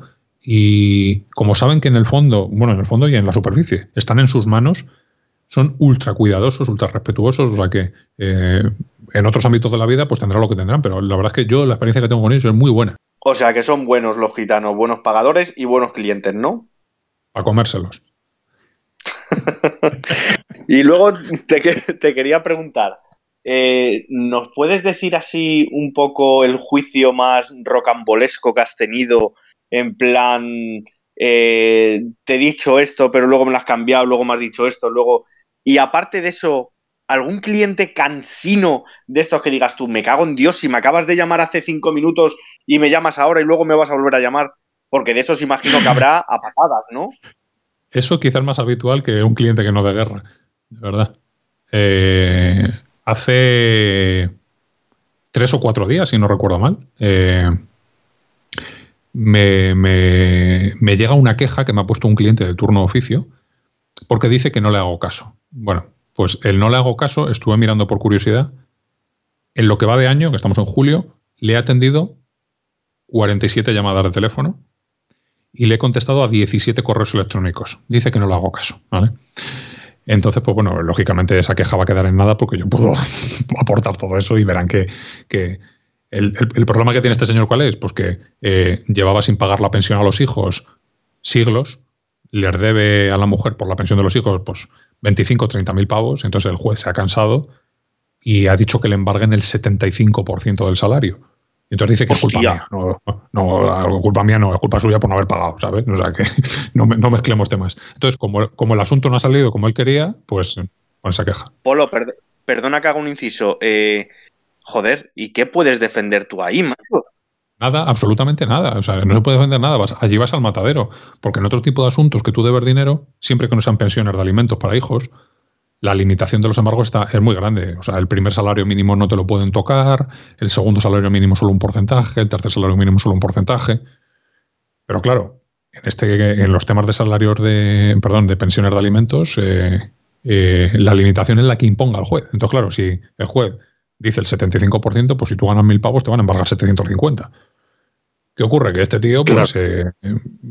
Pues en la barra del bar le han dicho no te pueden embargar eso porque tú cobras el salario mínimo y no te lo pueden tocar. Y como le ha salido mal la jugada, pues la culpa es del abogado. Entonces, bueno, pues ya envié la contestación al Colegio de Abogados de la queja y ya me han contestado diciendo que la archivaban porque lógicamente no tiene ningún sentido. Que al final todos somos humanos y yo podría haber cometido un error, entonces tendría que asumirlo y para eso tenemos los seguros de responsabilidad civil si es que tienen que responder. Pero en este caso en concreto es que, vamos, demasiada paciencia he tenido con el tipo. Fijaos cómo son las cosas, que una de las llamadas que le tuve que devolver, que ahora lo pienso fríamente, no se lo tenía que haber devuelto porque el tío está como una regadera, salí de un juicio que duró como 1 hora o algo por el estilo. Y cuando salgo del juzgado, quito el modo avión del teléfono y me llega el mensajito de llamadas perdidas. 68 llamadas perdidas en 1 hora. 68 llamadas perdidas. Digo, pero si es que es a menos de 1 por minuto, si es que no da tiempo. Espectacular, espectacular. Voy a contar una anécdota mía. Creo que ya lo he contado en un podcast, o se lo he dicho a David fuera de grabación. Mi mujer el teléfono le lleva siempre en vibración, pero solo oye la vibración cuando le llama su madre, o sea, mi santa suegra. Cuando yo la necesito para algo importante, no me coge el teléfono. Ella dice que no le escucha. La creo que no le escucha porque le lleva en vibración. Yo le he llegado a hacer en 10 minutos 30 o 40 llamadas perdidas. Y la digo, ¿no escuchas el teléfono? No, es que le llevo en vibración. Es que te llama 40 veces. ¿Y qué has estado? ¿Llamando y colgando? Digo, sí, para luego regañarte. Porque lo que hago es llamar y colgar en el segundo. Yo llamo una vez, no me le coge, digo, vale, digo, le tiene en el bolso, la deja por ahí y no le va a escuchar. Y me tiro a lo mejor 10 minutos o 5 minutos, llama, cuelga, llama, cuelga, llama, cuelga, llama, cuelga. La digo, ¿no has visto las 40 llamadas perdidas? Pues... si tus iniciales son JV, a lo mejor eres tú el cliente.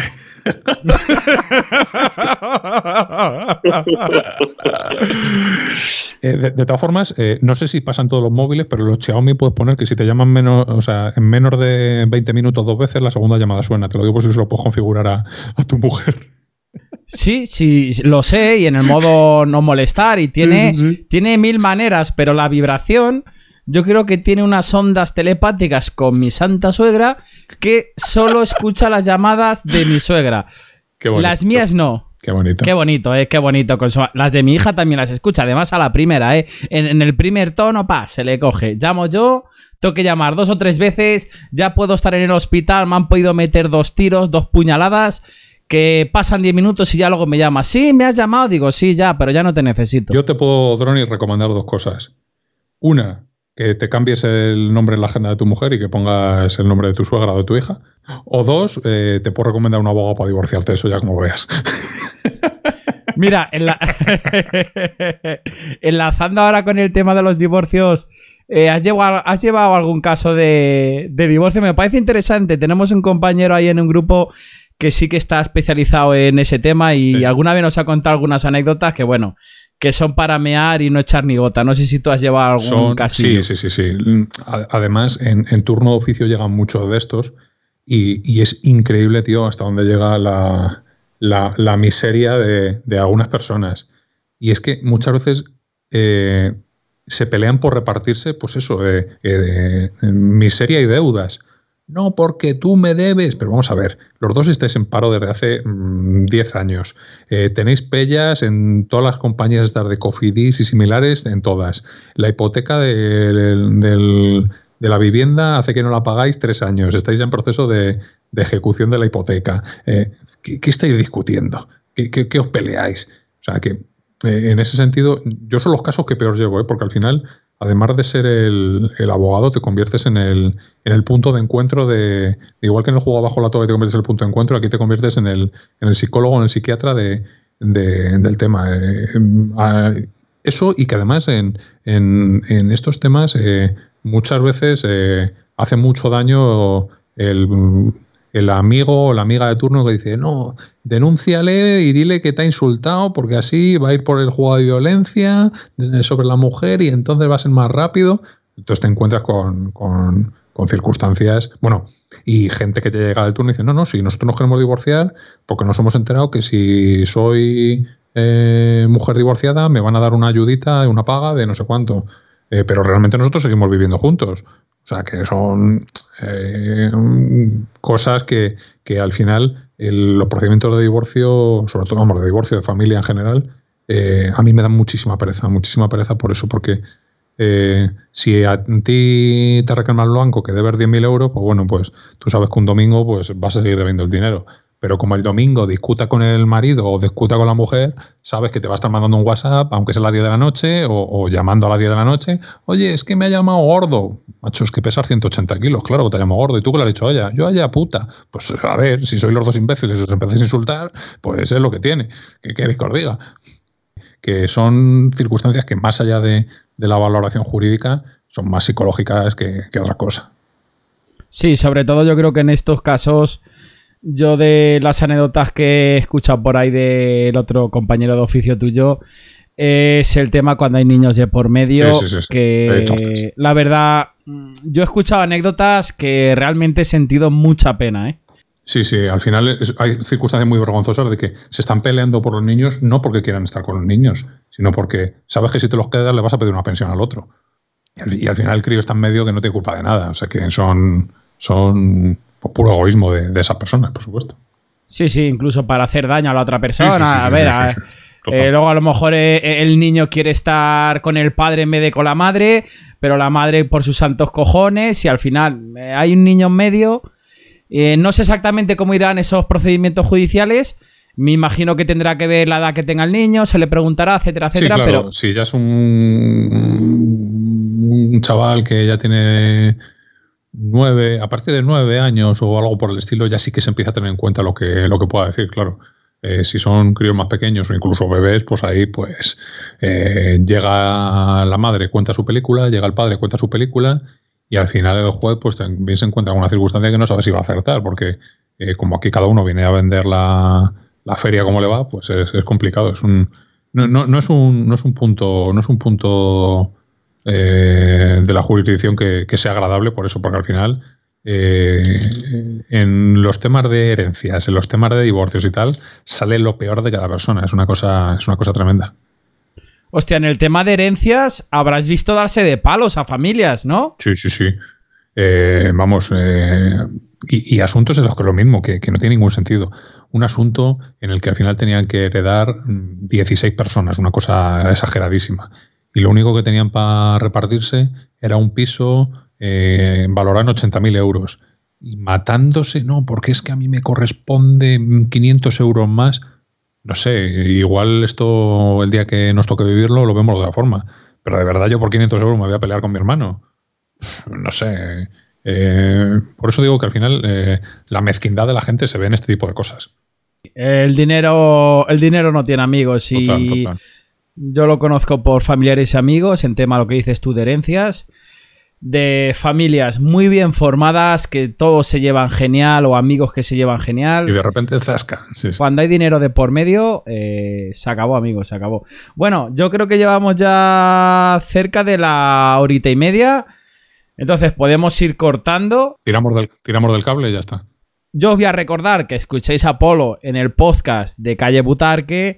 A todos los futboleros os va a encantar, os aseguro que os va a encantar. Pasaros por allí, por su podcast. Y os recuerdo lo de siempre, que nos sigáis en Telegram, en el canal de Chollos, @loschollos del hambre. Y en Twitter, @tenemoshambrexd. Bueno, yo sin más os voy a despedir. Os voy a mandar un besito a todos nuestros oyentes, oyentas, oyentos, oyentus y todos los géneros que nos escuchéis. Y nada, Polo, un placer haber grabado contigo, que estés aquí con nosotros. El placer es mío, el placer es mío.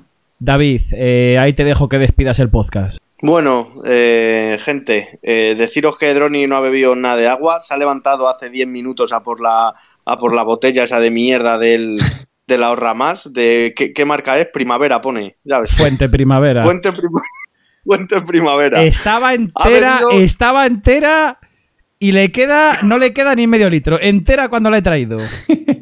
Pero ¿cuándo has bebido tú, hijo puta? ¿Cuándo has bebido? ¿Cuándo has bebido? Si no te he visto beber ni nada. Pero si le he dado 4 tragos que he jodido toda la botella. Anda, no digas mentiras, que te estás haciendo el sano y nada más que bebes alcohol, hijo puta. Hoy voy a agua, otros días es verdad que me tomo 2 o 3 gin tonics, pero hoy la verdad teníamos invitado especial, como es Polo, no podía estar yo aquí con un gin tonic de la mano. Claro. Oye, porque por mi culpa no sea, ¿eh? Claro. Si quieres, prepárate uno y seguimos un rato, yo no tengo problema. Si me tiráis de la lengua, tengo que decir la verdad, no me queda Martin Miller. Entonces ese es el problema. Pero te queda Larios especial para limpiar la barra, ¿no? ¿Para limpiar la barra con limón? Sí. Polo, ¿tú tienes 3 o 4 anécdotas más? Pregunto. No sé, algo se nos ocurrirá. Mira, hablando de Larios, ¿sabéis que hubo un procedimiento? Qué bonito está esto de despedir y seguir. Esto es algo que nos gusta mucho en Calle Butarque, que despedimos 8 o 10 veces a lo largo del programa. Sí, es verdad. Sí. Había una compañía que sacó una botella exactamente igual que la de Larios, con ginebra, y se llamaba Lirios. Y el logotipo y todo era exactamente igual. Y tuvieron ahí un procedimiento que generó mucha jurisprudencia de cara a futuras reclamaciones de otras compañías por temas similares de confusión de marca y tal, de propiedad intelectual y todo eso. Sí, muy curioso. que parece una coña lo de los Lirios, y le ganó Larios y les obligaron a dejar de usar esa marca, y tuvo que una indemnización gorda. O sea, que por la cuenta que les trajo, pues desapareció la empresa. Polo, dime. ¿Has defendido a algún famoso? Yo juraría que no. El primer tema de divorcio que llevé es una muchacha que de vez en cuando sale en algún anuncio de la tele, pero no es famosa, porque si no sabes que es ella, pues no la conoces de nada. Ha salido algún anuncio de Yoigo, yo creo, y tal, pero no es famosa, de Dodotis, creo también, pero no, yo creo que no he llevado, yo creo, nadie que yo caiga ahora que es famoso, la verdad. Pero el podcast ya está despedido, entonces. Sí, ¿no? Por aquí lo vamos a dejar. Polo, ha sido un placer estar contigo. Más adelante te vamos a pedir de volver a grabar, que lo tengas claro. Y bueno, pues si os gusta el Leganés, segunda división y demás, esta gente hace un podcast sin pelos en la lengua, un podcast, la verdad, que muy molón. Vuelvo a repetir que no tienen pelos en la lengua, es como si estuvieran en un bar. ¿Y borrachos? Y nada, Polo, un placer tenerte por aquí. Gracias a vosotros por invitarme, que... yo conocí a raíz de que tú escuchabas nuestro podcast y nos hiciste un poquito de spam y os empecé a escuchar, y la verdad es que me gusta mucho vuestro programa, así que me hace mucha ilusión haber estado con vosotros. Bueno, venga, tenemos hambre. Hasta luego. ¡Hambre, hambre, tenemos hambre!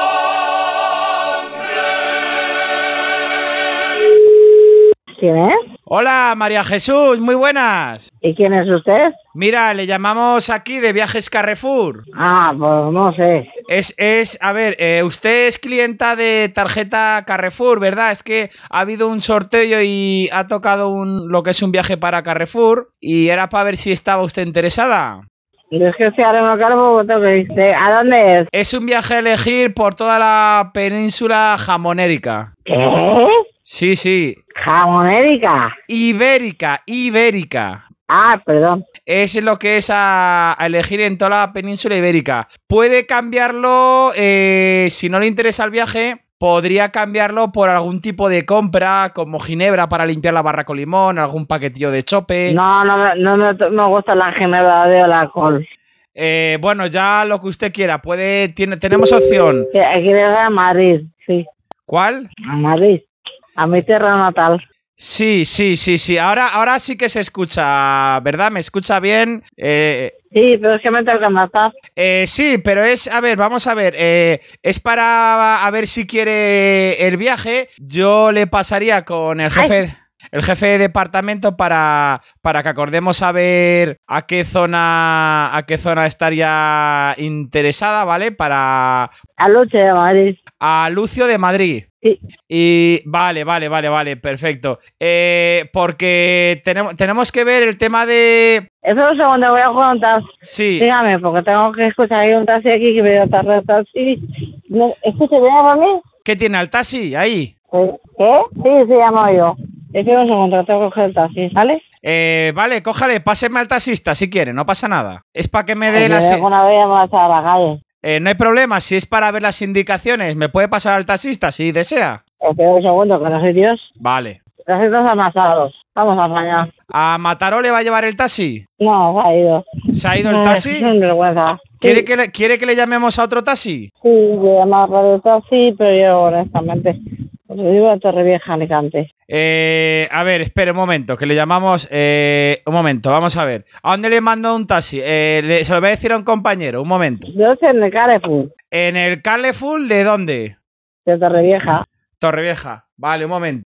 Un momento que voy a llamar a... Yo estoy trabajando en el Carrefour de Madrid. Voy a llamar aquí a mi compañero. Voy a llamar... Armando... ¿Puedes ponerte un momento que hay que mandar un taxi a la señora? ¿Armando? Hola, buenas. Soy de Radio Taxi. Era para confirmar la recogida. Gracias. No, nadie. ¿Cómo que no? Si me ha llamado usted aquí a Radio Taxi. Estoy yendo para allá, donde se encuentra usted, en su ubicación. ¿Dónde está? Yo soy en la puerta del Carrefour. Mire, salte usted. Yo voy a hacerte una farmacia. Estoy ahí. Salte. Sí, salte. ¿Enfrente de la farmacia sabes? Sí, salte. Ah, pues gracias. Sí. Bueno, pues ya. Sí, frente a la farmacia. Sí, pero no me cuelgue. Mire, ¿usted está viendo a la persona que está andando por allí? No, yo soy la que... ¿La está viendo a la persona que está andando? Yo soy la que estoy andando. Sí, soy yo. Mire, Ese. Soy yo. Grite usted. ¡Ah! Sí, grite. ¡Ah! Grite fuerte. Un poco más fuerte. ¡Ah! De la cama, disfruta, no se enfades. No, aquí no hay ningún taxi. Aquí no hay ningún taxi. Sí, hombre, sí, estoy en el otro lado, detrás de la farmacia. Que no le veo, no sé para acá, no veo. Y aquí, broma, no vas a para mí, pero... Está camuflado, es un Uber. ¿Qué? Es un Uber. Usted ha llamado a Radio Taxi Uber, @, somos todos. Claro. ¿Me ve que estoy ahí? No. Como que no, si estoy ahí al lado. ¿Usted no va usted con un teléfono móvil hablando? Sí, es con un carrito rojo. Claro, mire, ya verá. Mire, salte fuerte, que estoy al lado, salte. ¿A dónde? ¿Ha saltado usted? ¿Dónde está? Que no le veo. No le estoy viendo. A ver si puede saltar, a ver si es usted esa mujer. Salte. Yo voy de verde. Va de verde y algo rojo, ¿no? Sí, el carro mío es rojo, sí. Claro. No sé, es que no sé si es usted esa mujer. A ver, prueba a gritar, a ver si es usted. ¡Ah! No sé si es usted la que estoy hablando con... Estoy hablando conmigo, pero venga para acá. Sí, pero venga para acá. Gracias, por favor, se lo pido, ¿vale? ¿Usted va de verde con una mascarilla roja? Sí. Pero venga para acá, por favor, se lo pido. Claro, cruce usted. ¿A dónde? Claro, es que la calle, hombre, cruce la calle. Debe ser que me han dado mal la coordenada. Pero no me gusta ninguna calle porque no veo a nadie. Usted está en 195/322-1. Esa es la coordenada que me han pasado a mí. Que no lo sé, yo soy en la puerta principal del Carrefour. Vale, al lado de la farmacia, ¿no? No, soy en la puerta principal del Carrefour. Lo digo de corazón, porque es verdad. Necesito que pare a una persona y le pregunte por la parada de Uber. ¿Por qué? Por la parada de Uber. Pregunte a una persona por la parada de Uber, porque a lo mejor esa persona la conocen. Porque... Ha colgado. Ahora la llamamos otra vez. Y dile que eres compañero mío y que estamos esperándola. Con una cerveza de litro de la mano. Va. Está ya tengo ahora... Ahora la digo, estoy más adelante. Espérate, la toque. Estás con una yonquilata, dile que llevo una yonquilata. ¿Sí? A ver. Hola, soy el chofer, no sé si se puede acercar. Es que no puedo acercarme más. Acá porque la realidad sí me ha dicho que usted no es quien es. Vamos a ver. Yo estoy un poquito más adelante. Estoy afuera, un poquito más. ¿No está usted con una yonquilata de la mano? Una yonquilata de cerveza de la mano. Pues sí. Debemos de venir para acá. Estoy un poquito más adelante. ¿Dónde está la farmacia? Véngase para acá. Mira, ¿dónde está la farmacia? Que estoy aquí esperando. Véngase para acá, la puerta principal del Carrefour. María Jesús, llamo de Carrefour, soy Adolfo. Era por el tema del viaje. Y yo soy Adolfo Suárez, usted la Virgen María. ¡Hombre! ¡Hombre!